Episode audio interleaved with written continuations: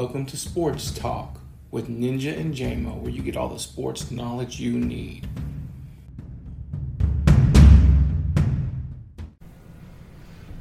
All right, it's time for some more Sports Talk with J Mo. What's up, J Mo? How's it going? What's up? What's up? What's up? I love how I just keep proven right time after time again. As we all saw last night, the Milwaukee Bucks won, so it looks like Phoenix Suns are going to win in five, as I predicted. No, you're wrong, because the Bucks figured it out, and they shut them down. That's why the Bucks won for like 20 points. Oh, yeah, I tell you, it was interesting to watch how well they played at home. They did play well at home, I'll give them that. But I honestly think that Phoenix wants to win it in Phoenix. It's the game. Game 4 is going to be interesting. If Phoenix goes in there and dog walks them like they did the first two games, it's over. But if they tie it up, it could be interesting. I agree with you. If that happens, it is over. If it gets 3-1, you're right. It might go to 6 games, but that'd be stretching it. But I think the Bucks are going to win the next one. I think it's going to be 2-2. And then, but come on, did you watch the game? I unfortunately did not watch the game. I was in a sports island this weekend where I got to watch no sports.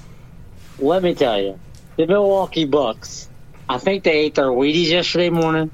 I think they kissed the right amount of genies when they got up out of bed. I think they said the right amount of Hail Marys, however you are at making good outcomes for yourself. They did it in every fashion. They could not miss to save their lives. They were accidentally hitting shots last night. It was crazy. Like, they haven't played as good as they did last night in the playoffs, I don't think. It was crazy to watch how the first two games, they just seemed all out of whack, seemed like they didn't care, seemed like there was no way that it was even going to be a series. And then last night they came out like a team that was ready to win, and they played like it. Well, that's them. They sat down. They made their adjustments. They knew they were at home, and now they're to come back and win the next 4. Well, they could have made their adjustments in game 2, so I don't really believe that's what happened. I think they ate their Wheaties yesterday morning, and I don't see them hitting like that. Like, seriously, like, Porter was hitting stupid stuff. Like, it was like over the backboard, fade away, turn around to the corner, accidentally going in. Yeah, it was crazy last night. They couldn't miss nothing. I don't know. Didn't they go down like 2-0 in almost every series? Almost, yeah. Like, this is how they play. They need 2 games to remember they're in a game. Well, and I think that the injuries getting better. I think that has a lot to do with it too. I think when your star player is gimpy, and then all of a sudden he's starting to feel himself. He's starting to get the groove. He's starting to get his rhythm back. I think that does make a big difference. And that's why I still think it's going to be the Suns in 7. It's going to be Phoenix in 5 still. I don't think it's going to matter. Well, we'll find out. I think they were going to win one of these 2 games, because I don't see the Phoenix, especially since it's been so long since they've won a championship. I don't think they would want to win in Milwaukee. I think they wanted to win in front of their home fans. Game 5 will be the wrap up of the series. We'll find out. Was the next game tomorrow? Or is it Wednesday? It's not. All right. Well, we'll have to do a show on Thursday and see who's right. If I'm still right. See, it'd be a short one. One of us laughing at the other one. That'd be the whole show. I got one story I wanted to cover real quick. We didn't talk about it beforehand because I forgot about it. But it didn't bother me. But it affected me a little bit. Did you hear about the Mr. Wonderful, Paul Orndorff? Oh, yeah, definitely. Like, I just wanted to take a moment and as a wrestling fan, take a moment and thank him for everything he did and wish his family the best as he died. I mean, he made 71, so it's not like he was cut short or anything, but still, he made wrestling, was one of the early wrestlers that really made wrestling. Like, yeah, for those that follow him and follow, you know, his he was having some health issues, but he actually had overcame them all, and it seemed like he was on path to get back on track, and he was doing well, and then all of a sudden now this happened. So it was definitely a shock to the wrestling community. As you know, I'm a wrestler, so it's definitely a shock to a lot of us that do have a following behind him, and so Yeah. It was definitely took us all by surprise. Yeah, because if there's no Paul Orndorff, there's no Mr. Perfect, there's no Lex Luger, there's no Hulk Hogan. There's no Hulk Hogan. What do you mean? I was getting there. I was working my way backwards. There's no Hulk Hogan. Him, Paul Orndorff, and Briscoe, they built. Growing up during the Hulkamania era, there was no Hulkamania.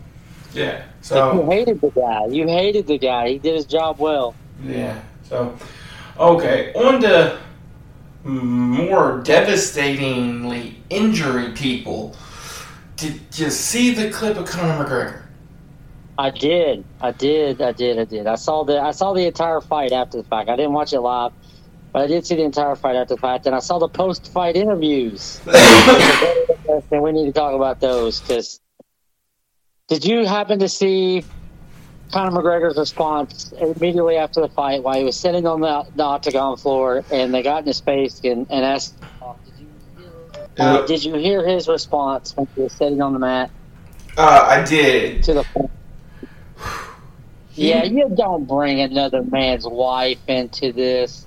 You don't go personal with it. If you want to be mad at the fighter, you want to hate the fighter, you want to say he's a punk, you want to say he's for better lack of words, a bitch, do so.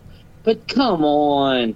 Don't, your wife's in my DMs, your wife's a whore, blah, blah. You don't do that in a post-fight interview. To me, that was just a desperate man laying on the apron trying to save what he could possibly have left. And I hated to see him. If that's it, I'd hate to see him go out that way. I really would. Yeah, my thing is, and I'm not giving him a pass because you're right, 100% you don't say those things. That's taken too far. And to my mind, he took it too far even in the press conference before saying he was going to kill him. Like, that's not right. That's not what the fight game is. You don't try to kill. You try to hurt him. Yes, you do, but you're not trying to kill anybody. And even Daniel Poirier at the end of the fight was saying, I wish nothing best for this man to go home safe to his wonderful family. And then Conor McGregor popped off for that stupidness. But part of me wants to not give him a pass, but I give him a smidge of understanding, is he got famous for trash talk, and he was always very controlled. He knew what he was saying. He really wasn't angry, and this person's actually made him angry, and the way that fight ended made him angry, and then he was sitting there in a ton of pain. So his normal brain that would kick in, like, I can say this, but I can't say this, was... his filter was shot. Right. So he was just about anything he can because he wanted to keep fighting. But like I said, though, I think that's what it is. I think it was a desperate man trying to grasp for straws, trying to save what he could possibly have left. Because in the grand scheme of things, as of right now, his career is over. It's done. Like, now, if he's able to overcome this, he's going to have a Rodgers. He's not going to be able to kick no more. Oh yes, he will. Oh yes, no. They have perfected this surgery to a T. He will be able to kick and fight again. Yeah. I mean, look at Silva. Silva came back and he could still kick. He just didn't have a chin anymore. So they've actually gotten really good with the surgery. The leg will actually come back. It'll be stronger.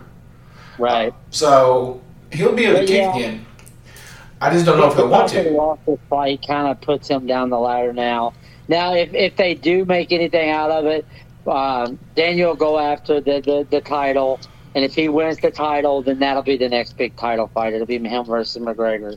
Yeah, well, but you're talking next year earliest. You're talking 6 months recovery probably. And I'm going to hit you with something because I don't think you saw something that I did see. I watched the Dana White post UFC 264 interview, and I just watched the parts where they talked about Conor McGregor. Well, I didn't watch the whole thing.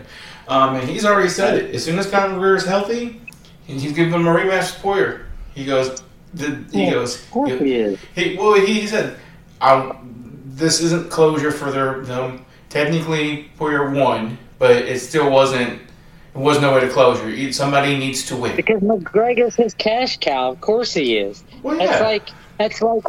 That's like a boxing promoter turning down Mayweather. You wouldn't do it. Like, he's going to bring you hundreds of millions of dollars for his fights. Like, of course he's going to say him he's got another chance. As long as he's a draw, Dana White will have him on a pay-per-view. But he even said it probably before the title, because Daniel Poirier's next fight will be the title fight. He's giving him the title fight. So He's going to get his title fight, and then it's going to be him and McGregor again. But honestly, I think there should be another one if McGregor's up for it, because... I agree. Especially now, like I'm sorry, I don't care if you can whoop my ass or not. I don't care how big you are. You say those things about my wife, you're going to have to prove it to me. Oh, yeah. We're going to be fighting. So, in my mind, Poirier was winning that fight, but McGregor's such a good striker, he could turn that around in a second. Right. I think the first round, oddly enough, I think it was kind of even. I think McGregor had a couple nice shots, and then the guillotine would have. I think he went to it too early. I think he should have stood up. I don't think he should have tried going to the ground. No, that was a mistake. Yeah, I think he should have stayed up. If he'd have stayed up and tried to lock that guillotine in, I think he may have had a little bit more success and possibly even have choked him out. But he's too smart of a fighter to let that overcome him that early. Too much energy and too much momentum. So, I think that cost him. And then once he got on bottom, he was kind of playing defense from there. But overall, though, I think it was a pretty even first round. Yeah. I mean, I would have – I think the scorecard was probably pretty even. It was. I would have scored it 10-9 in Poirier's favor just because of the takedown. Yeah. But other than that, it was pretty even. But you got to give somebody it, and I would have given the round to Poirier. But you know it was, since both fighters were saying they won it. So yeah, but I'm interested to get your opinion on this since we're talking about it. Why do you think Daniel is persisting and saying he's already said it in 3 different post-fight interviews that he checked one of McGregor's kicks and that broke his ankle? Because that's probably exactly what happened, and it didn't. Yeah, but does it really matter if that's when it broke, or if he stood up, it just broke on his own? Does that really change the outcome of anything? He's pretty incisive, and the reason I'm asking is because I don't know. I'm kind of uneducated in the fact that I don't know. Would it make a difference for his TKO wise if he's the one that caused it, or if McGregor just did it himself? Well, either way, McGregor did it himself because he was throwing the kick. Right. In the initial interview, he even said, the man was throwing hard kicks. Right. He even gave him that credit. It makes a difference in his mind because of what McGregor's saying. McGregor's saying, you didn't cause this. This fight's not over. And then McGregor's I checked your kick. That's what caused this, so yes, I did. Oh, okay. It's kind of petty that as far as the records go and all the other stuff goes, no, it does not matter. It's a TKO either way, period. But if somebody keeps telling you, you didn't do nothing to me, you didn't hurt me, and you're like, I heard it crack when you hit me, homie. Yes, I did. Yeah, right. So that's going to be part of the petty trash talk back and forth, I'm sure, all the way up to the next fight. Oh, yeah, for sure. Which I can't remember in the history of MMA, UFC, boxing, any of the fightings where we had anybody fight each other 4 times. I can't think of one. Yeah, no, the trilogy is usually the deciding factor in them, because usually there's the winner or loser in that third fight that kind of usually determines the outcome of their series. Yeah, I'm trying to remember Tito Ortiz and Ken Shamrock fought 4 times. That was my first instinct, was that Tito Ortiz, because I know he fought a lot. They fought each other because they really, really didn't like each other, and they fought on different promotions. Him and who was that he fought over and over and over? Tito Ortiz and Ken Shamrock, or who else? Not Shamrock. What's his name? I want to say this, but I'm probably off, and I'm probably not right. I want to say maybe he was Korean, maybe. Are you talking about Tito Ortiz and somebody else, or Ken Shamrock and somebody? Yeah, somebody else. Yeah, somebody else that was facing Tito Ortiz. His other big rival was Chael Sonnen, and they went back and forth a whole bunch of times. They fought a bunch. Yeah, I don't know if it was more than 3 or not. I don't think it was more than 3, and Tito Ortiz just beat the crap out of them. Right. It was never much of a fight. I don't know why they made it such a big deal. It was never much of a fight. They butted heads on one of the Tough Enough series. They were both coaches. And that's actually one of the things I liked about Tito Ortiz.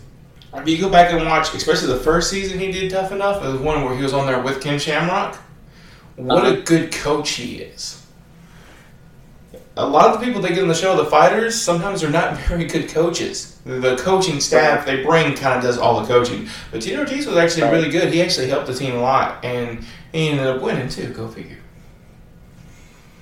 Well, that was a good season, too. I think that was the Forrest Griffin season with Stephan Bonnar. Oh, that was a good season. I wish they were still fighting. All right. I will always and forever be a Chuck Liddell fan, though.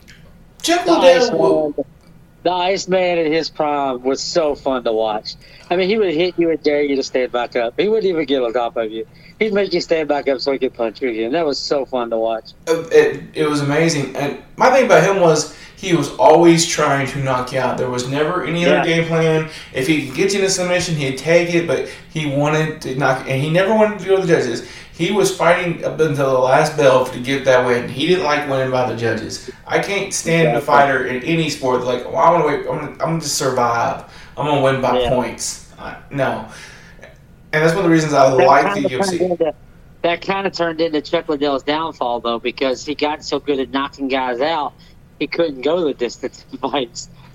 As he got older, he started getting blown up a little faster, and that's kind of when his career ended. Well, that was more age and lack of training. I mean, there's a new heavyweight coming up, and I forget his name. He fought last night, and he knocked a guy out in like under a minute.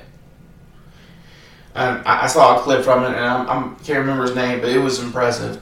I love how the UFC gives you a bonus for knocking somebody out. Right. If you finish the fight, you get a bonus. So I like those kind of fights.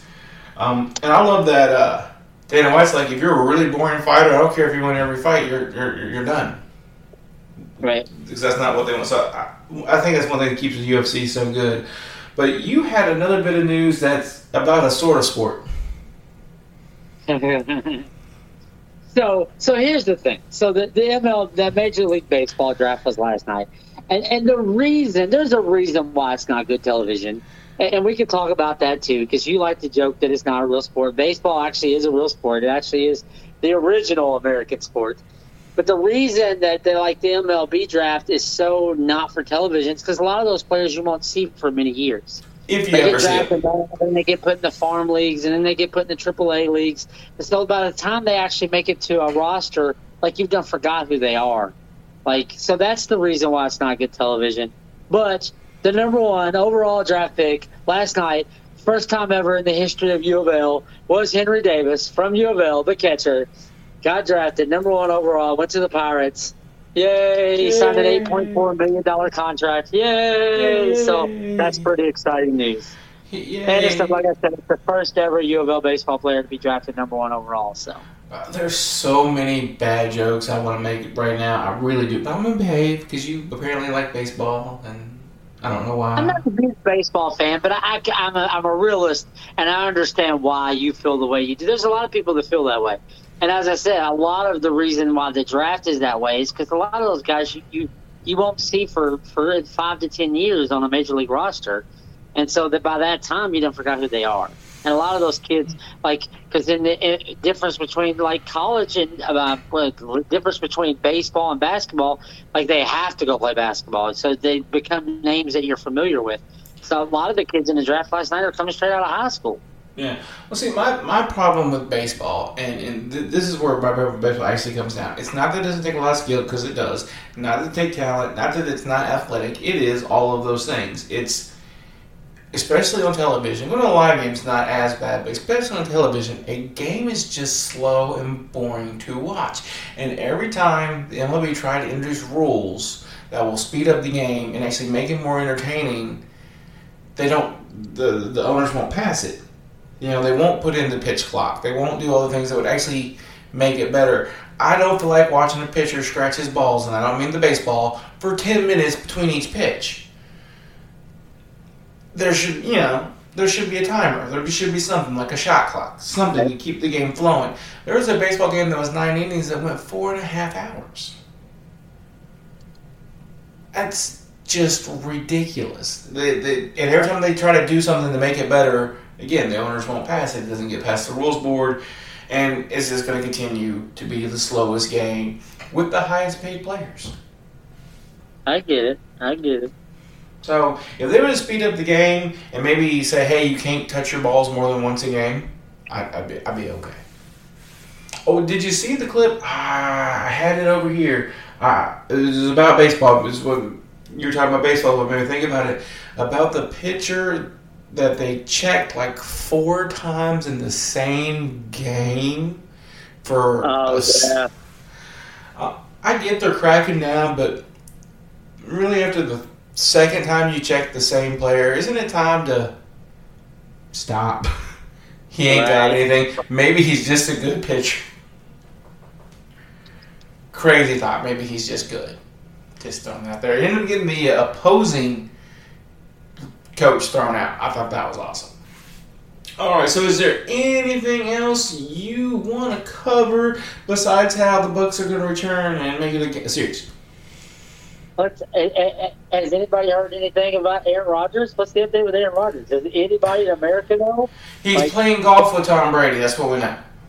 The poor diva quarterback of the Green Bay has kind of went silent, and nobody really knows what's going on there. I'm kind of curious. Inquiring minds are wanting to know what he's going to do. Nobody knows if he's going to play. Nobody knows. I think he showed up for some preseason stuff. Just, you know, the practice of the OTAs and stuff, but I don't know. Yeah. Nobody knows. You know what I want, though? What's that? Football-related September. I want the Washington football team to pick a name. Right. The football team isn't a name? What do you mean? It was a placeholder. They had a vote and picked a name, and they can't decide. Well, the problem is... in today's society, you have to be so politically correct with everything. I think it was kind of funny, actually. I think it was kind of the owner's way to say, you know what, screw you people. If y'all want to make a big deal about this, we'll just call ourselves the football team. I honestly think it was a joke on their part, and they did it on purpose. Well, they did, but the joke was good, awesome, they go ahead and pick a name. And here's my thing. I'm not a big politically correct person. Right. But I understood why people didn't like that specific name. Because if you notice, people are kind of saying stuff about the Atlanta Braves. They're not making that big of a deal. Atlanta's not going to change the name. And they're kind of saying stuff about the Kansas City Chiefs. But again, they're not really making that big a deal about it. And the difference is a chief and a brave in Native American society is actually a good thing. You had to be a certain person to become brave. You had to be a warrior. Or if you're a chief, you had to be the leader. So those were good things. The Redskins was a slur. Right. Calling somebody a Redskin was a racial slur. I get why people were upset about that name. That'd be like having, you know, a basketball team calling them the Baltimore N-words. Right. Absolutely. Yeah, and I'm all for, you know, it's just hard to please everybody. Yes. Like that. There's no way that someone can convince me that there was Will Ill when they named the Washington Redskins the Washington Redskins. I don't think anybody sat back and goes, "Hey, you know what? Well, let's make fun of the Indians. Let's call our team the Redskins." I don't think that was the case. No, I don't think it was intentional. But once you really sat down and thought about it, somebody had to go, "You know, maybe that was a bad plan." Oh, I guarantee they did. I guarantee somebody was online and thought, "Yeah, maybe that wasn't the greatest name we could have came up with, but, you know, it is what it is. It's our team name." I wish they would just... You know what name I wish they would really pick? What's that? Do you remember the Keanu Reeves football movie? The what movie? The Keanu Reeves football movie called The Replacements. Oh, the Keanu Reeves had a movie? Well, one specifically where he played quarterback. I remember it, but I couldn't tell you what the name of the team was. It was the Washington Sentinels. The Sentinels. Oh, there you go. See, that's perfect. Call them the Washington Sentinels. Let's just call them the Senators. Right? No. That's great. No, apparently the big push was actually to name them the Warriors, but that fell through. Well, yeah, considering we already have a Warriors. Not in basketball, so it's not in football. You can cross over, whatever. The Washington Warriors, huh? That sounds good, don't it? I mean, if you don't go with Congress and be the Washington, don't get nothing done. Right. The Washington Nationals. Oh, that's even worse. Right. That is even worse. Oh my God. All right. So I'm going to hit you with a really horrible joke, and then we're going to end it for the day. Okay. All right, because I'm in a good dad joke mood. Are you ready? I'm listening. What kind of air does a cow breathe? What's that? Dairy air. But I'm dad joke of the day. Right. All right, guys. I hope y'all feel like you got some sports knowledge. It's Angry Ninja signing out, and J-Mo. Peace. Everybody have a good week. We'll talk to you next week.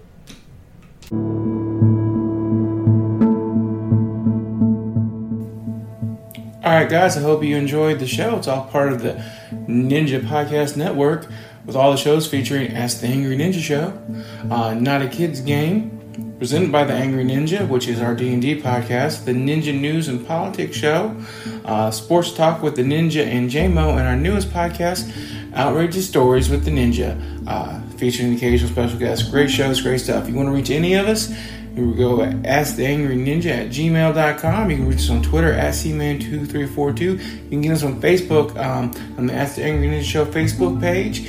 Any of those places, if you want to support us, we appreciate that. Go to patreon.com/worstjokes. And if you join high enough tier, you'll get a free gift. And we just appreciate any support and feedback. You guys have a wonderful night, and we'll holler at you later. Message and data rates may apply. Guys, got hair loss? I know what you're thinking. Should I shave my head, comb it over, wear a hat? Just stop. This isn't 1970. Keep your hair and your confidence, because Bosley, America's #1 hair restoration experts, can give you your real hair back permanently. Check them out today, because they're giving away an absolutely free information kit and a free gift card to anyone that texts SAVE to 203203. Dude, you don't have to look like your dad, because this isn't your dad's hair loss treatment. People all over the country trust Bosley because they're ahead of the curve. They use the latest technology to give you your real hair back. And the best part? Bosley's permanent solution is protected by the Bosley Guarantee. Let Bosley show you for free how awesome your hair could look with an absolutely free information kit and a gift card for $250 off. Text SAVE to 203203. That's SAVE to 203203.